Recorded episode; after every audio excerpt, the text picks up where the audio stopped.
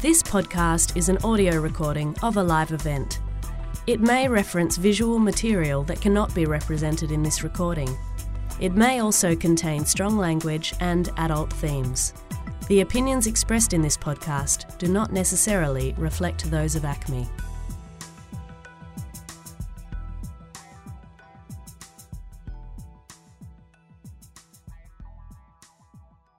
Um, good morning. Look at you this time of day, and you're all here. So great. Welcome to the wonderful world of short docs. My name is Kathy Henkel, and I am currently the director of the WA Screen Academy at Edith Cowan University in Perth, in Western Australia. So I have the wonderful job of teaching the art of filmmaking. Uh, I also have come from a background of 25 years of producing documentaries, primarily long form. So, very interesting question why am I so interested in this space of short docs? Because I really am.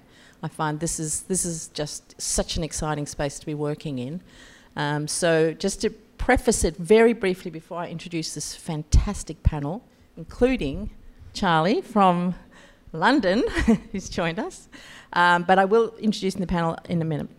So I just wanted to say a few words about this space.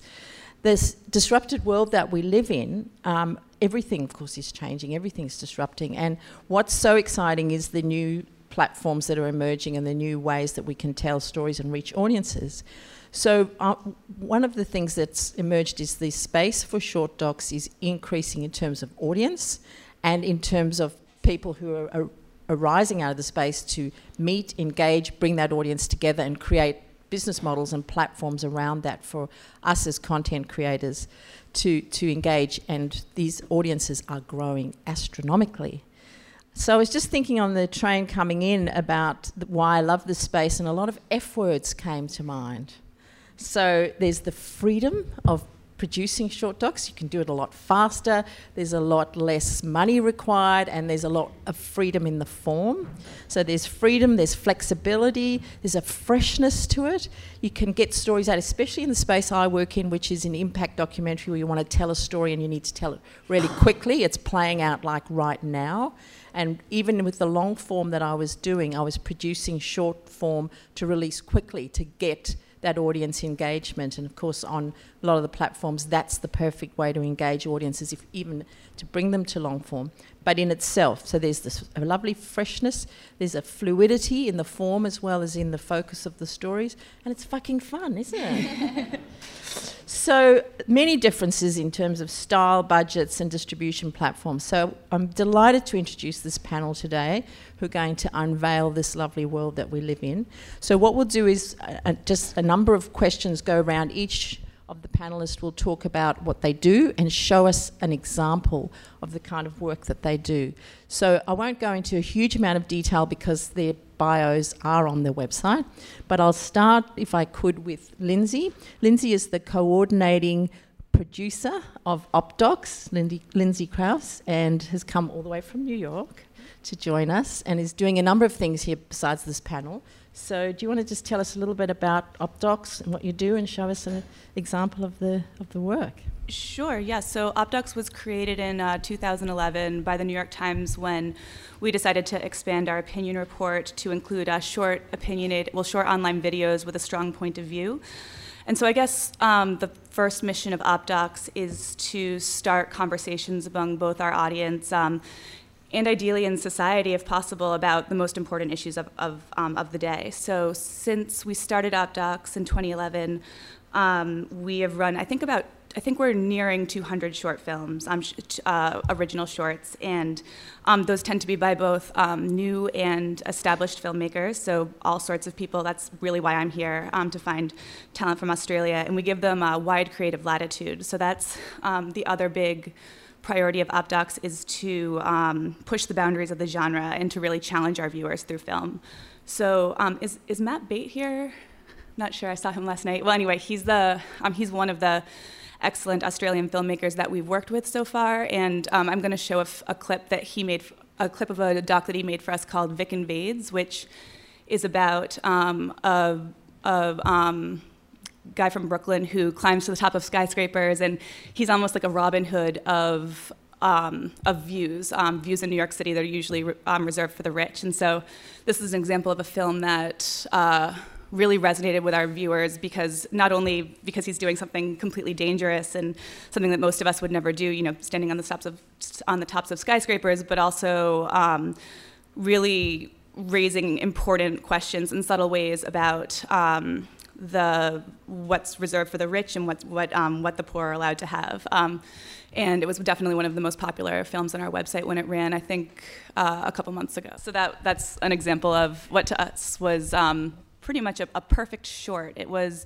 and for us, it was the perfect op doc because, for one, I mean, I mean, a lot of a lot of the editors when we were watching it, they almost got um, almost physical reactions um, to watching it, like a sense of vertigo. And I think one thing that we're trying to do above all else at OpDocs is, is spark those really strong reactions um, in our in our viewers and help them have experiences that they've never had before, and um, for me, that, that certainly happened here. Um, another thing that was really striking about this and works particularly well for, um, for OpDocs because it's part of the opinion report of the New York Times, which in many ways, or in many instances, is, um, is written, is this was very visual. Um, it was it was visual first, and that was really what set it apart. You could not do this kind of an op doc or this kind of a story through words alone, um, and so that that made it a really a really strong and arresting op doc.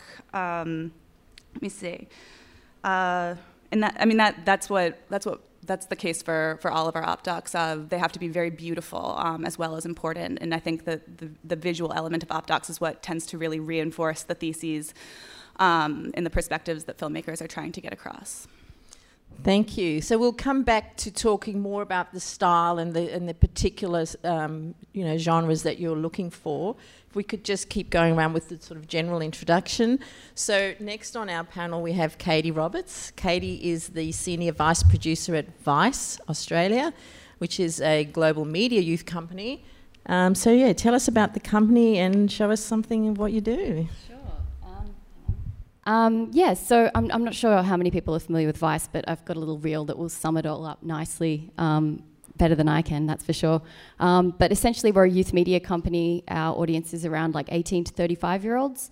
Uh, we primarily play on the online space, though we are sort of moving into other areas, which I'll go into a little bit later.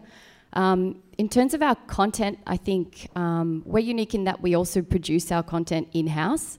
Um, so rather than commission, we sort of collaborate um, so we do kind of have a particular style that we really go for, and that that style is. Um, well, maybe I can actually say what our viewers said about us when we asked them why they came to us. And the number one reason I think was that we were telling stories that nobody else was telling, and uh, that we were telling them from a perspective that nobody else was telling. And I think that that is kind of part of our mission statement.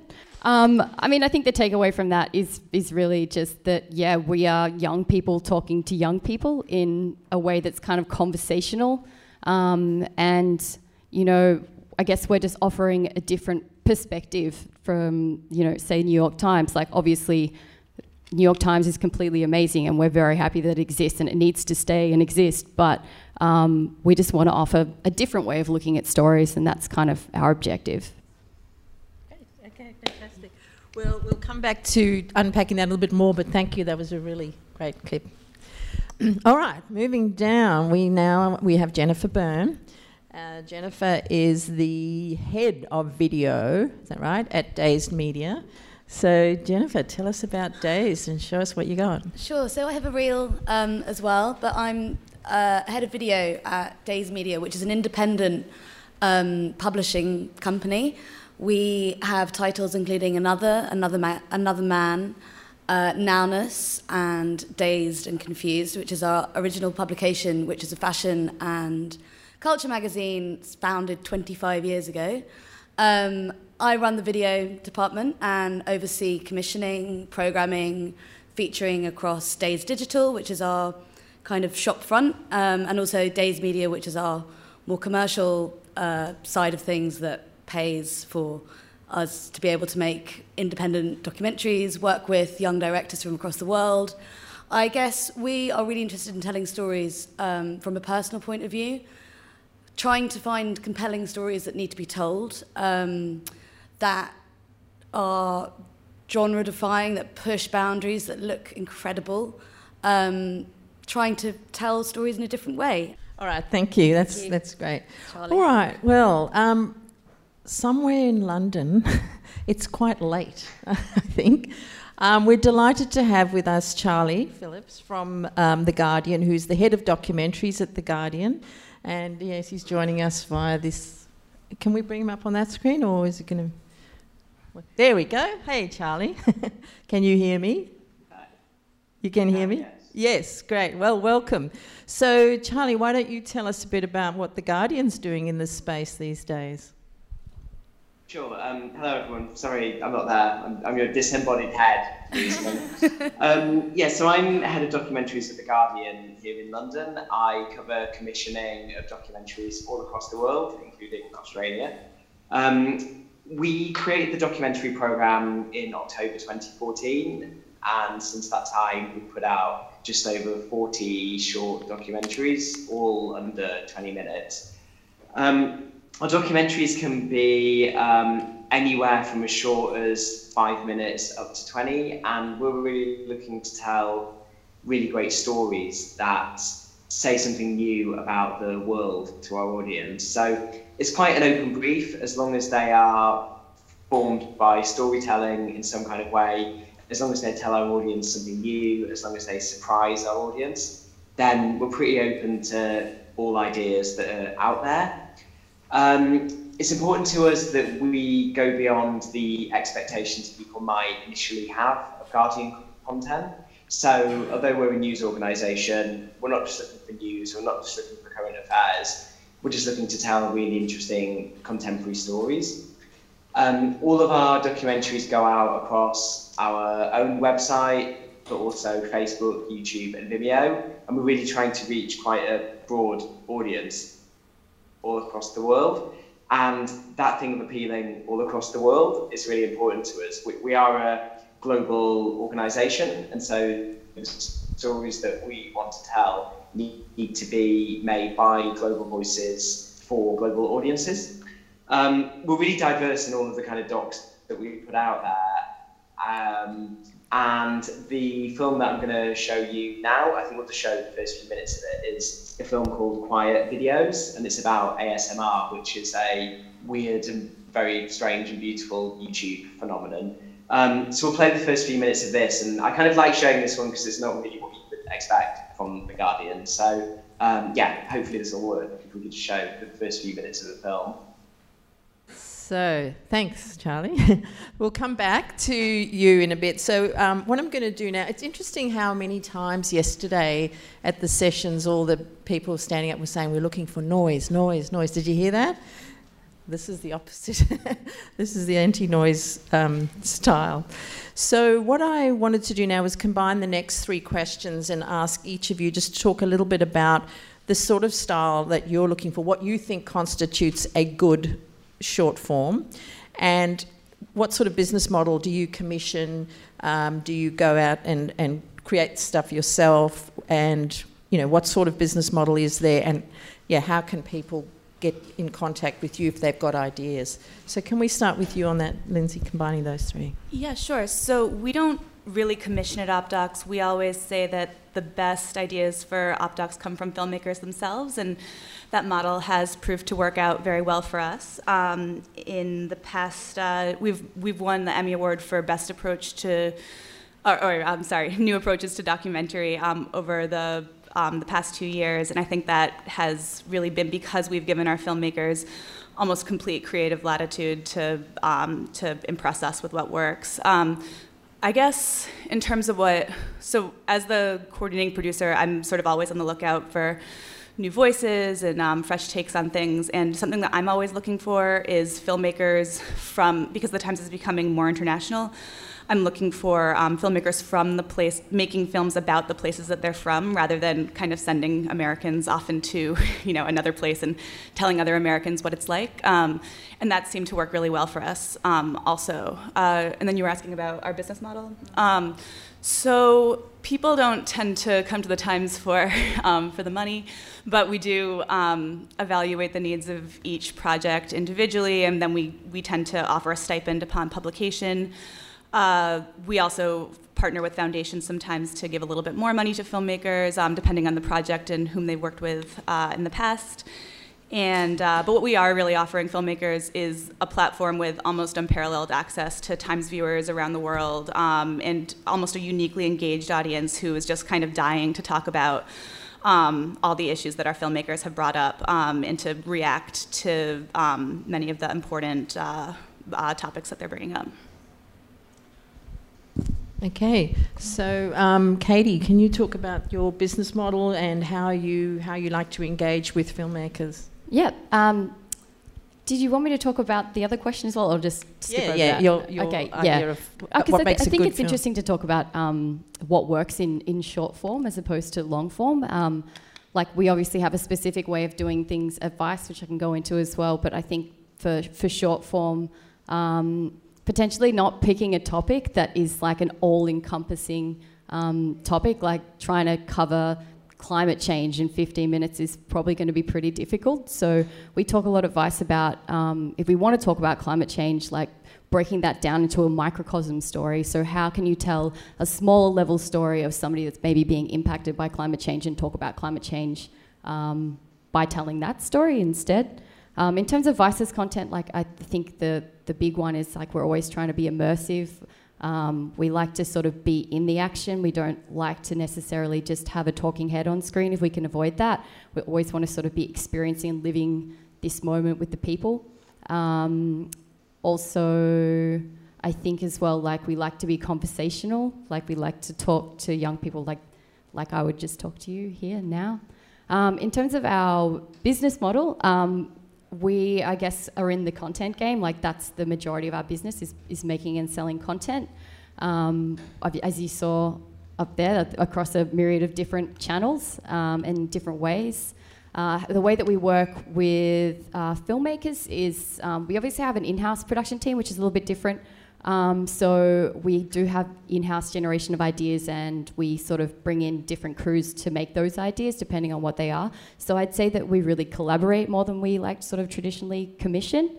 Um, and I guess we, we're really interested in talking to independent filmmakers that have ideas and um, working with you to make those happen um, as opposed to sort of production houses that may want to sort of pump out a whole series. So, um, in terms of getting in contact, yeah, just just email me. Um, maybe don't pitch us a whole series. We're kind of really just looking for sort of short, one-off documentaries. Um, yeah, did that cover all those three questions? Yep, sure did. Um, we'll, we come back to um, further interrogating that in a minute.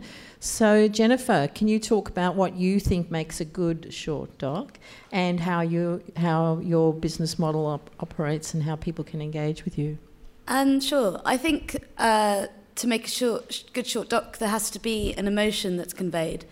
So, whatever the story is, or whatever the reveal is, or whatever we're investigating for it to work, um, people have to feel something. Like anything, you have to have an emotion, um, and that's what keeps people watching.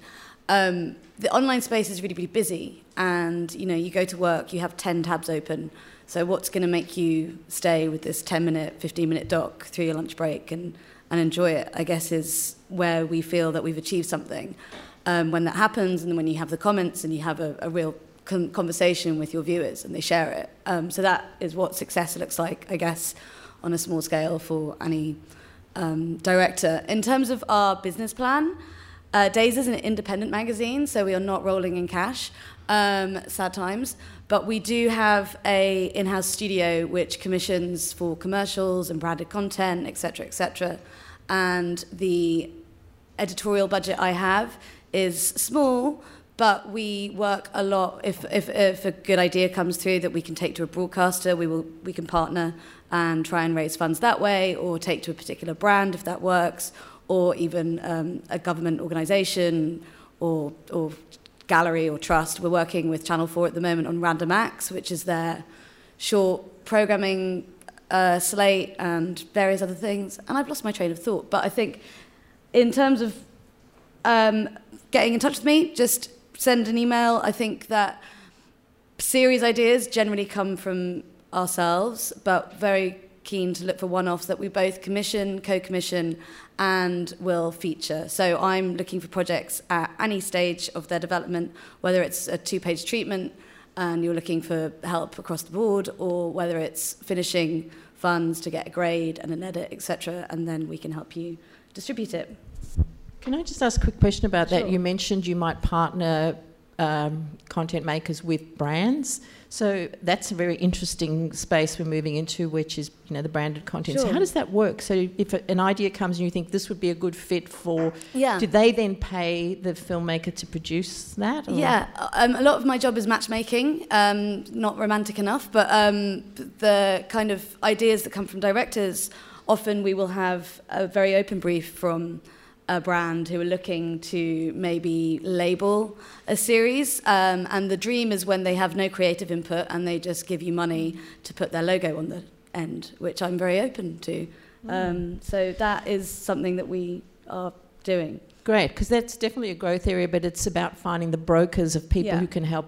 And finding the right, that the and- right brands as well. Yeah, excellent. All right, um, Charlie, you still with us? Yes. So I can you? um, so can you talk about how the Guardian works in this space? What you think makes a good piece, and um, and how how you engage? Is there money on the table? How you get audience, etc. Can we bring him up on that screen again? Sure. So, what Yeah. works best for us is that, like I kind of said before, it tells our audience something they didn't already know. So, we want to make sure that we are breaking some kind of new story or breaking some kind of new information for our audience. And if it kind of passes that test, that we think that they will see the, the film on the front page of our website and click on it because they go, oh, I don't know anything about that. That's kind of something really new to me. Um, it kind of needs to pass that test because because they're the audience for a newspaper, and so they kind of think they know everything. They don't want to read something twice or watch something twice. They want to get something really fresh. Um, alongside that, we really like stories. We really like narrative. I think with online documentaries, if you take people on a journey and if you give them a story, then you've kind of won half the battle.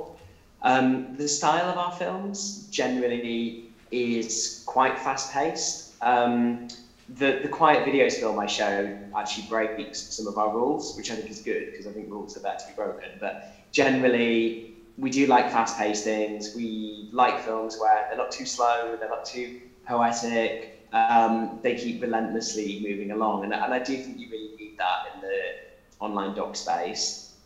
Um, we also do want a real original vision as well. So we deliberately don't want all our films to look the same. We want diversity in this ongoing series. And so when people pitch to me, I'm very much looking to, to hear from the filmmaker what their visual style is going to be, how it's going to be visually interesting. And that's really important to us as well, that there's something visually interesting in the film that they're making.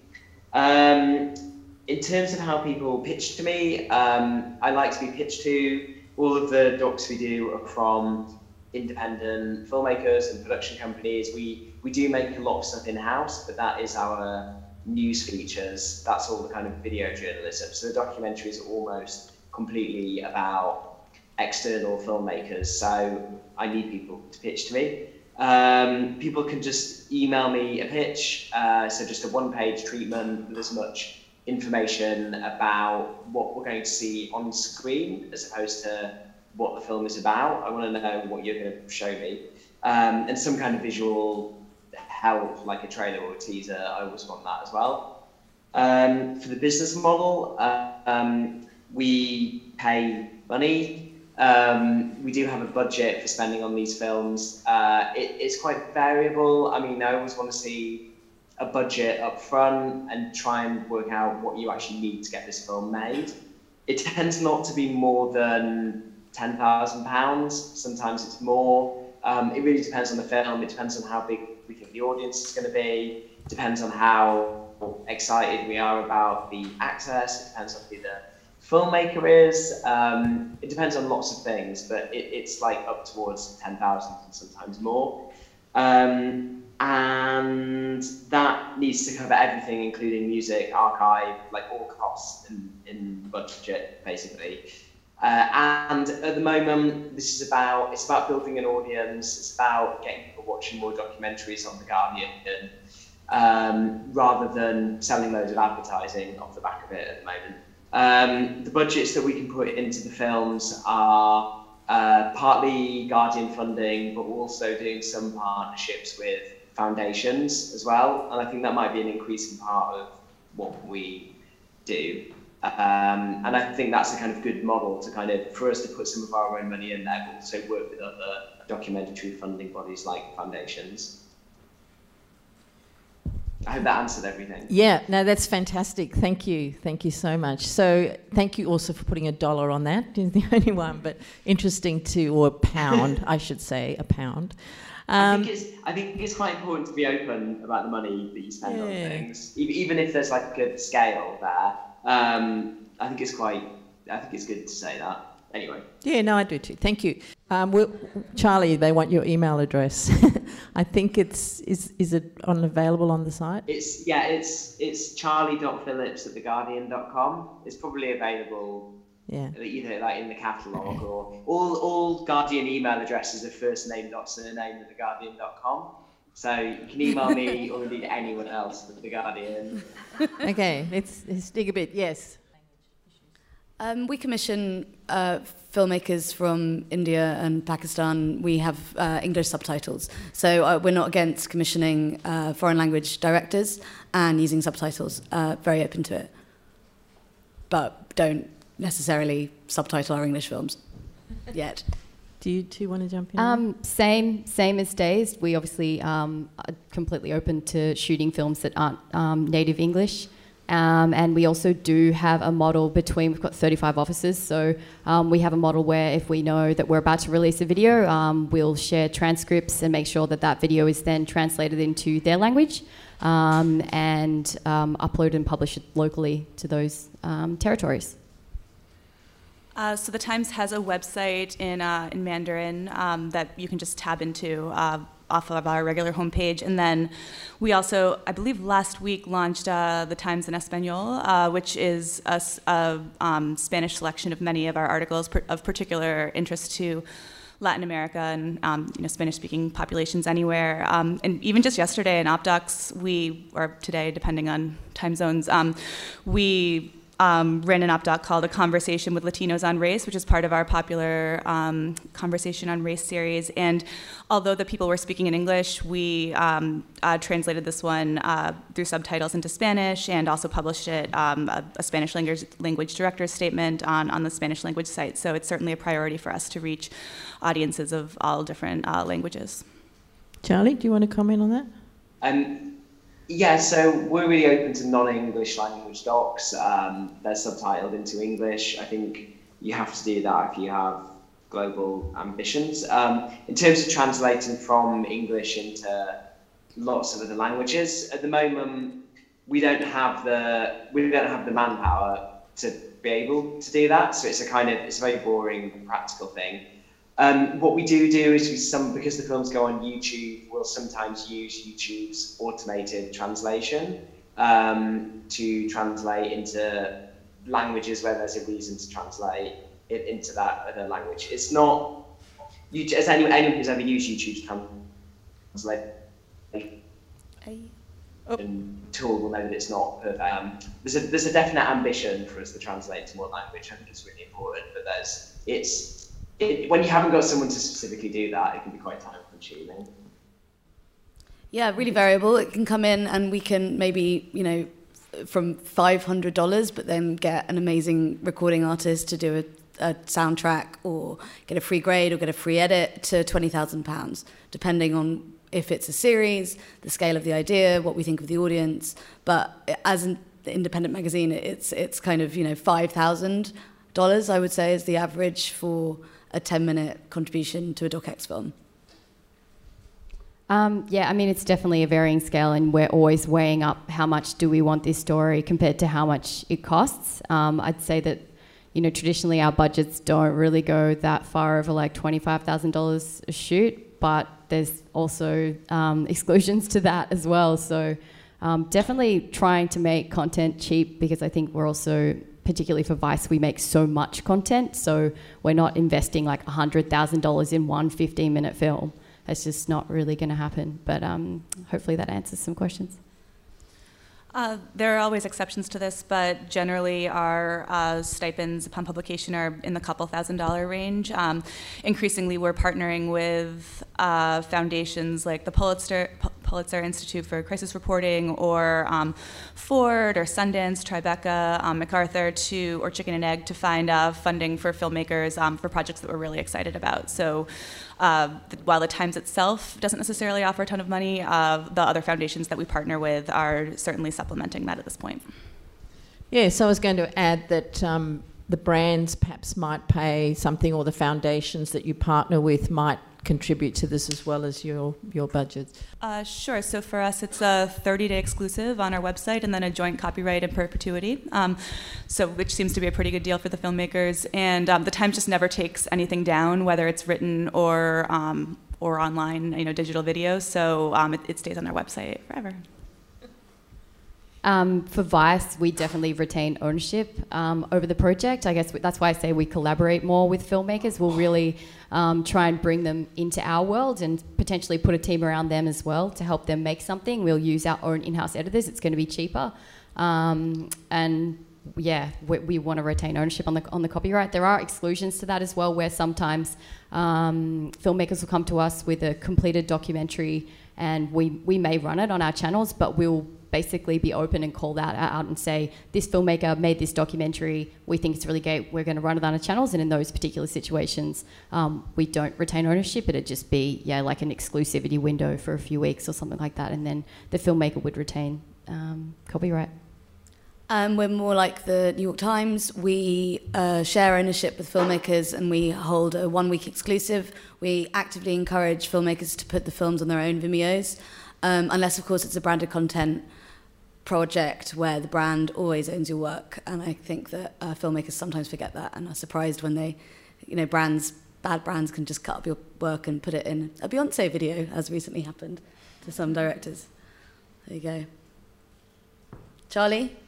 So yeah, we're we're a bit more we're a bit more aggressive with the rights that we take. Um, we need an online exclusive uh, globally for The Guardian, usually in perpetuity, i.e., it's only ever on The Guardian online forever in that form. Um, we, if you want to make a longer film, so this is kind of your way onto making a feature doc, then we'll usually allow you to do that so that basically our ownership only refers to the particular cut that's going out on The Guardian. Um, but this also feeds into the, the amount we pay. So the less we have in terms of ownership, the less money we'll pay. So there is there's some room for flexibility, but we're quite involved in the editorial process, and so um, that amount of time and kind of knowledge that we're putting into it, we and the the vastness of the audience that we can reach, we think means that we're within our rights to take a certain amount of rights, but it's it's pretty flexible I mean, it's just me talking to the filmmaker on a kind of one-to-one basis, so we can normally come to some kind of agreement. Fantastic. So obviously, this is a way in if you can you can retain the idea, but get an audience. You know, find that audience for short form, and then perhaps go on and develop it into long form if the idea is really kicking ass and you know people want it. Or you, you just have an idea that you really want to get out there really quick and fast. And so it's got a whole range of possibilities. Do you do any contact with brands? Yeah. Um, that's probably not something that we would uh, work on. Um, everything needs to be independent um, and all sort of funders uh, disclosed. I mean, yeah, I, I, don't, I don't see that ever really working in the Times. That we could always discuss if it came up, but, um, but I don't. I think the answer is no as of right now. What about Daisy? Um, yeah, that's something that Vice already does, um, I guess. But our main sort of principles on that are that we, I guess, we bring such a large audience that brands want access to. So we do what we were talking about it before. Like mm. we have a little bit of negotiation room to really be like, okay, we'll put your brand on this, but like we have creative control over the project. So um, that they're sort of our, that's our set of rules really for, for making branded content. Is as long as the creatively, like we're the boss. What about The Guardian? Is this an area you would go? Um, we do have a whole division that deals in branded partnerships called Guardian Labs, and that is a separate department to where I sit, which is editorial. Um, so we do do a lot of that stuff, and a lot of it's really good. That that area is a kind of different entry point to the Guardian, and it'll sometimes be that people pitch to me, and I pass it on to Guardian Labs. So I tend not to kind of work with them in a direct way because we try and keep things separate. But um, there are there are possibilities there. Um, some brands are better than others, obviously, because of the like nature of the Guardian. But we do do it. Good. Okay. Uh, so we loved coming um, on pitches as soon as possible. Um, the way that we would probably actually turn something into production is if you came to us with a rough cut and we were able to really get a sense of the style of your filmmaking and um, really get a sense of how it would um, work as an op doc. So if you came to us with a sort of a written idea, just sort of the concept, we would say, um, ideally like okay this sounds great like keep in touch when you've gone ahead and shot it. Um, then you send us the cut and then usually from the cut we'll put if we if we like that we'll put that into production um, and start giving notes and um, start scheduling it etc um, the way the times works however it's all on spec um, until we actually publish it I definitely would prefer that people get in touch in pre-production if possible, or production when they've started shooting something, um, rather than coming sort of like with a completed video. Just because we do have such a sort of strong style guide across um, Vice's content that we kind of have to um, stick to, which is you know it's quite difficult with 35 offices. Um, so I would just encourage anybody to come to me like in pre-production, ideally, like w- when you have the idea, even like you don't even need to send me um, a document, I'm, I'm fine to get like a three sentence pitch and a couple of links to, to what you're thinking um, and, and go from there. I think also like when you're emailing somebody like that, having like a, a note on what access you might already have to the story or the character that you're talking about um, helps because it just helps um, solidify it a little bit. And like Charlie said, like visualization, like talking visually about what you're going to shoot rather than talking about the issue you want to tackle in a, in a short. Um, I'd second Charlie and Katie as soon as possible. Uh, ideally, there'd be a visual mood reel, um, as well as information about what the story's about, who you have access to. Often, Dazed have access to amazing talent, be it musicians, artists, designers, etc.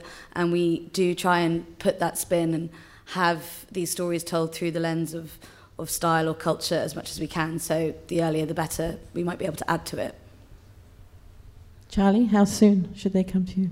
Um, yeah, like early-ish. So the ideal point is usually late development or early production because it needs to be late enough that you know what you want to do with the film, so that you're not being too vague, um, but not so late that we can't have significant editorial input. Uh, so, so I usually characterize that as late development or early production. But people can come to me really early. We've commissioned stuff off the back of concept documents before, as long as they're really detailed. So a lot of it depends on what the idea is. Okay, well, we've only got a couple more minutes. I'd like to throw the ending to a, the conversation around where documentary is, is heading. Um, a lot of people, when I was um, asked to moderate the session, would say to me, But you always make long form, Kathy. Why are you getting into the space? As if it's a one or the other, you know, that somehow short form is threatening long form.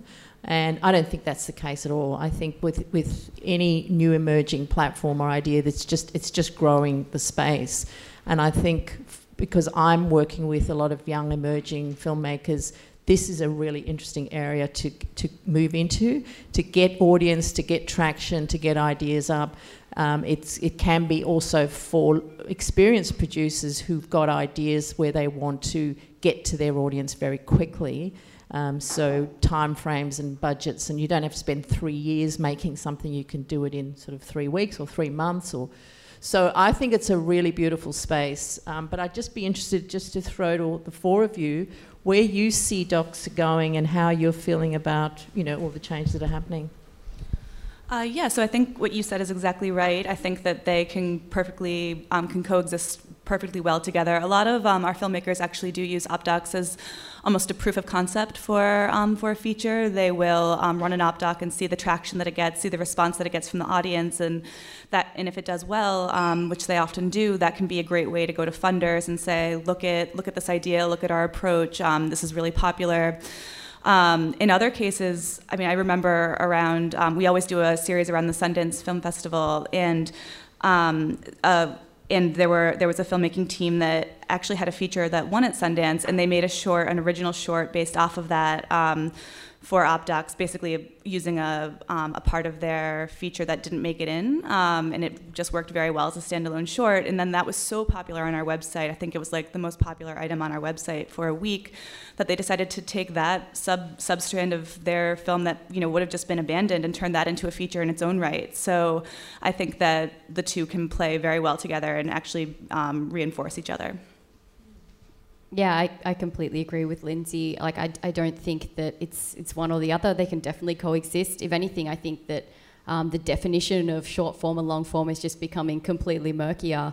Um, one one of the most successful films on our sites in the last couple of years was the Islamic State documentary, and that was 45 minutes long, and people loved it. So, um, I, yeah, I don't think that it's definitely um, mutually exclusive. Um, in terms of where it's going, like I'm, I'm really excited to see where VR and documentary is going to go. Um, that's kind of like a space that we've just started playing with with reporting, and I think in terms of um, making people feel like they're actually there, like VR is just. I'm really excited to see what happens there. Um, I agree. I think it's the most amazing time. You've got you know Making a Murderer on Netflix, smash hit like Amy Winehouse documentary, all these amazing long form films being made, and in the short space um, a lot of the directors we work with will make a short, and then, as you know, Lindsay said, it's proof of concept, and they can take that to get developed by a feature. I'm actually working with a director who we commissioned last year, and his short um, is being turned into a feature, and we're also making a series with him at the same time. So when his feature drops, so will this short form series. And you know, there's places like Instagram and Snapchat, and people are using like these 15 second vi- video clips to tell stories uh, in a really disruptive way. And it's cheap too. So I think it's a really great time for everyone. Charlie, your views on the future? Yeah, I mean, uh, I just, well, I echo what everyone else said. I mean, I think this is a really exciting time for getting lots of people watching documentaries. And what I think is great about what all of us here collectively do is that we're taking documentaries out to really really large audiences. Um, it's kind of taking documentary out of this like rarefied world where you had to see it at festivals or just see it at occasional cinema releases, and it's it's dem- democratizing access to it, and that's really exciting to me. Um, and I actually like I would totally echo what Jen said there about Instagram and other platforms where you're talking about documentaries that are as little as like 15 seconds long, but that to me is a really like even more democratizing form of documentary. And I wouldn't necessarily want every doc to be 15 seconds, but I'm really interested about how we get information out to people. And I think there's just so much more ways to do it now than ever before, and that's great. One thing we haven't talked about is the size of your audience. If we could just go backwards around, so what sort of size of audience do your works get, Charlie? Numbers? Um, it's so it's so crazily varied. I mean, the biggest audience we've got so far is about eight million, um, and I think the lowest has been maybe a couple of hundred thousand.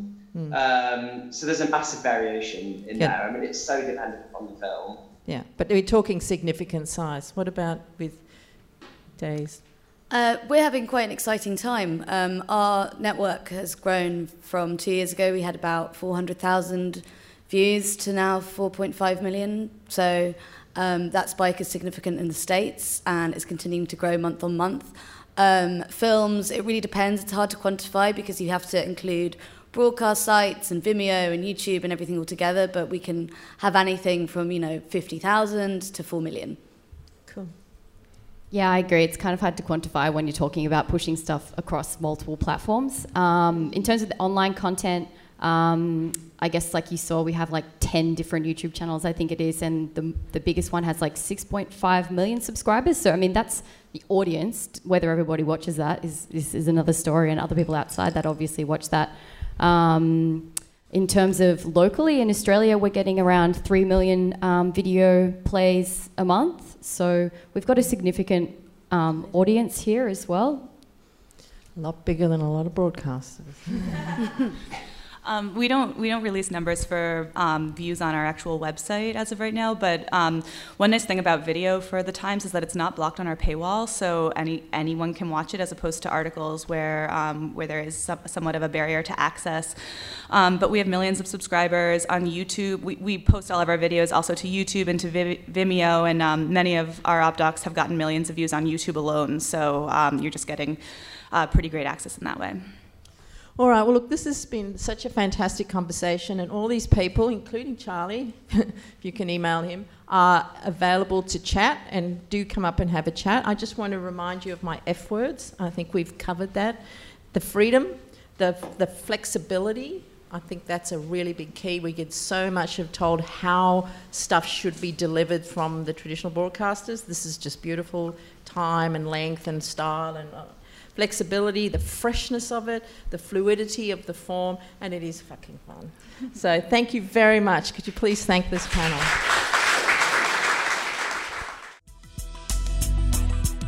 You have been listening to an ACMI podcast. For more recordings, go to soundcloud.com slash acmeonline or the ACMI website.